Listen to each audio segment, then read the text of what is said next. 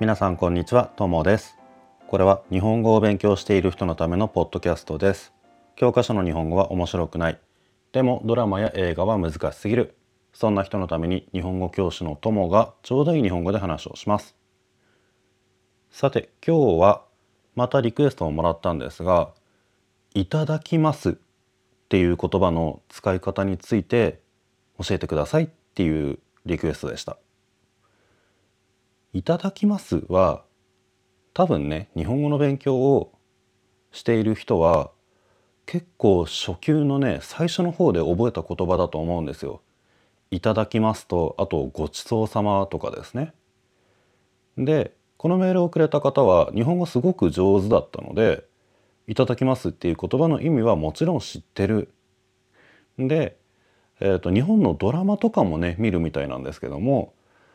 えーそのドラマとかでは「いただきます」っていうのを聞くしあとは多分自分であの教科書とかでもね勉強したとは思うんですよ。でも実際に日本に行った時にレストランとかで「いただきます」って言ってる人がいなかったっていうことなんですよ。だからそのテレビとかでは見るし教科書でも勉強するでも本当に使うのっていうそういう疑問ですよね。確かにねその教科書では勉強するけど実際にはあまり使わない言葉とかあとはドラマとか映画とかではねその日本の文化みたいなのがちょっと強調されて実際のものとは違うような描写が出てきたりとかそういうことってまああると思うんですよ。だからその要するに「いただきます」っていう言葉はフィクションじゃないけどその実際の日本人の生活とは違うんじゃないか実はもうあまり使わない言葉なんじゃないかっていうそういうふうにねあの感じるかもしれないですよね。なので今日はその疑問を解決したいと思います。じゃあですね、えー、と最初にもう「いただきます」って本当に使うのかっていう疑問だと思うんですけどそれを解決しちゃいます。いただきますは使います。えー、と人にもよると思いますが毎日いただきますっていう言葉を3食全部言う人も結構いるんじゃないかなと思います。でじゃあどうしてねそのレストランで「いただきます」っていう言葉を聞かなかったのかっていうと大人になるとねその人前で特に知らない人がいるところで大きい声で「いただきます」っていうのは多分あんまり言わないかなっていう気がします。ただそれがねあの人前じゃないっていうか家族でねうちでご飯を食べるとかあとは、まあ、友達とかと集まってねご飯を食べるとかそういうところになると結構ねこの「いただきます」っていう言葉はよく出てくるんじゃないかなと思います。うーんとねあとまあ飲み会だと言わないかもしれないな。俺もね「いただきますは」あの家族とね食べる時は言います。ただ友達とかまあちょっとねあのたくさんの人が集まってそれで飲み会する時って「いただきます」じゃなくて飲み会だからまあ酒がメインですよね。だから酒を飲む時にみんなで乾杯するんですよ。乾杯って言ってそれで最初にちょっとお酒を飲んでそれからご飯とかねまあご飯っていうか酒飲んでるからつまみみたいなのが多いんですけどつまみを食べ始めるから乾杯が「いただきます」の代わりになっちゃってそれで「いただきます」を言わないっていうことは結構あるような気がします。なのであの「いただきます」はね本当によく使う言葉だと思います。特にこれはね子供だと本当に毎日しっかりいただきますって言ってると思います。今の小学校とか中学校も多分同じだと思うんですけど、まあ、中学校だとねちょっと思春期に入るからそういうのは恥ずかしがってやんない人も出てくるかもしれませんが小学校でね小学校って大体給食があると思うんですけど給食を食べる前に絶対にみんなでねそのクラスみんなで一緒に手を合わせて「いただきます」って言ってからそれから食べると思うんですよ。多分だけどね俺の時代の時にはもう100%みんなそうしてました。であの子供の時に小学校だから日本の小学校6年ね6年間毎日毎日そうやって手を合わせてみんなで一緒にいただきますって言って昼ご飯食べるし朝もねあのうちの中ではやっぱりご飯食べる時にはいただきます朝ごはんとか夜ご飯ね言うのでその習慣がね大人になってからもずっと続いてるっていう人は絶対多いと思います。まあ少なくとも俺はいただきますあとごちそうさまは使います。一人で食べる時は言わないかな。あの家族でみんなで一緒に食べるとかねそういう時は使います。まあレストランとかではねそのあまり聞かないのはもうしょうがないかなっていう気がします。その乾杯がねいただきますの代わりになったりとかあとはその小学校とかでね小さい子供の時からの習慣だから大人になってから大きい声で「いただきます」っていうのは子供みたいでちょっと恥ずかしいっていうのもあるかもしれません。あとはレストランみたいな公共の場所だとその自分の話し声とかが周りにねあんまり大きく聞こえてしまうと迷惑になるからだから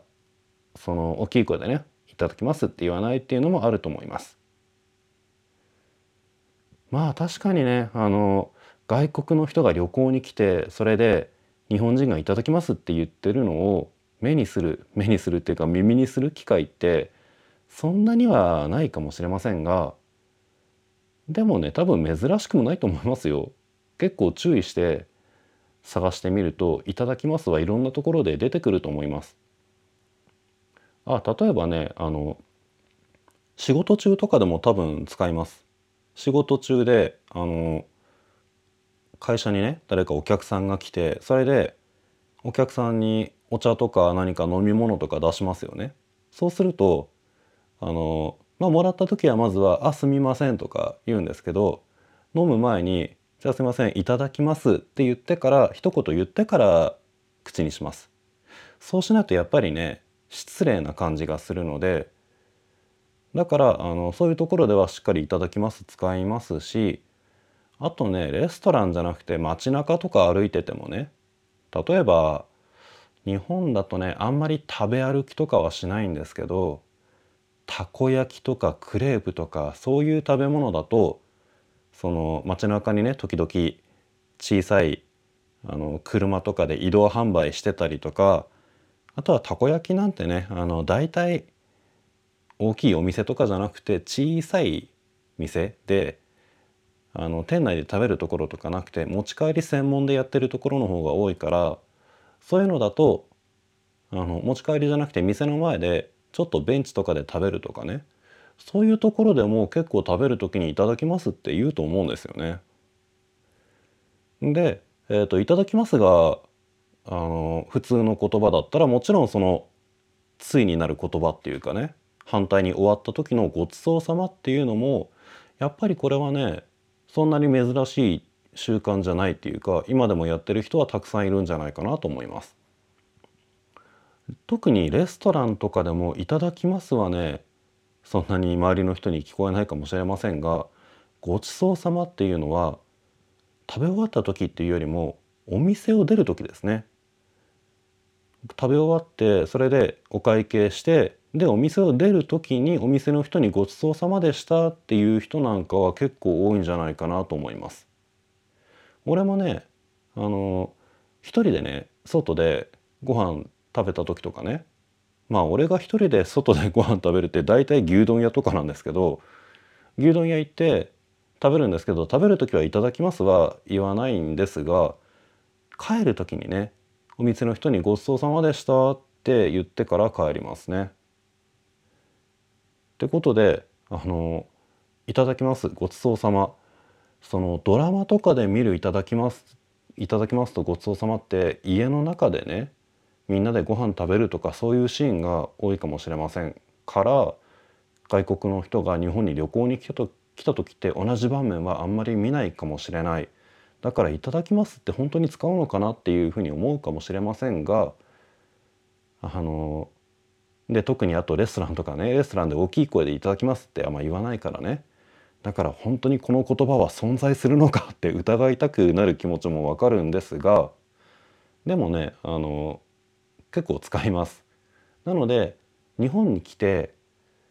あの誰かに食べ物とか飲み物を出してもらったとかね。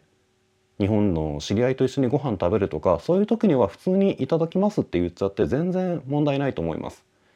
そんな全然使わない死語みたいなやつとかね。死語ってその死んでしまった言葉っていう意味なんですけど死語じゃないから「いただきます」って結構いろんなところで使っても全然恥ずかしくないと思います。なので日本でね何か食べる時は皆さんも「いただきます」とか「ごちそうさまでした」っていうのを使ってみてください。はいじゃあ今日はねこんなのが「いただきます」についてでした。このメールくれた方は本当にね日本語上手なすごい上手なメールだったんですけどやっぱりそういう中級者とかね上級者とかねそういうふうになっても日本で生活してみないとわからない日本の文化とかって結構あると思うので皆さんも何かこう疑問に思ったこととかねあったら是非あのメッセージとかメールとかください。皆さんからのメッセージいつもね楽しく読ませてもらってます。何かコメントとかもらえると嬉しいのでね、えー、いつでも待ってます。大歓迎です。じゃあ今日はこの辺で終わりにしたいと思います。さようなら。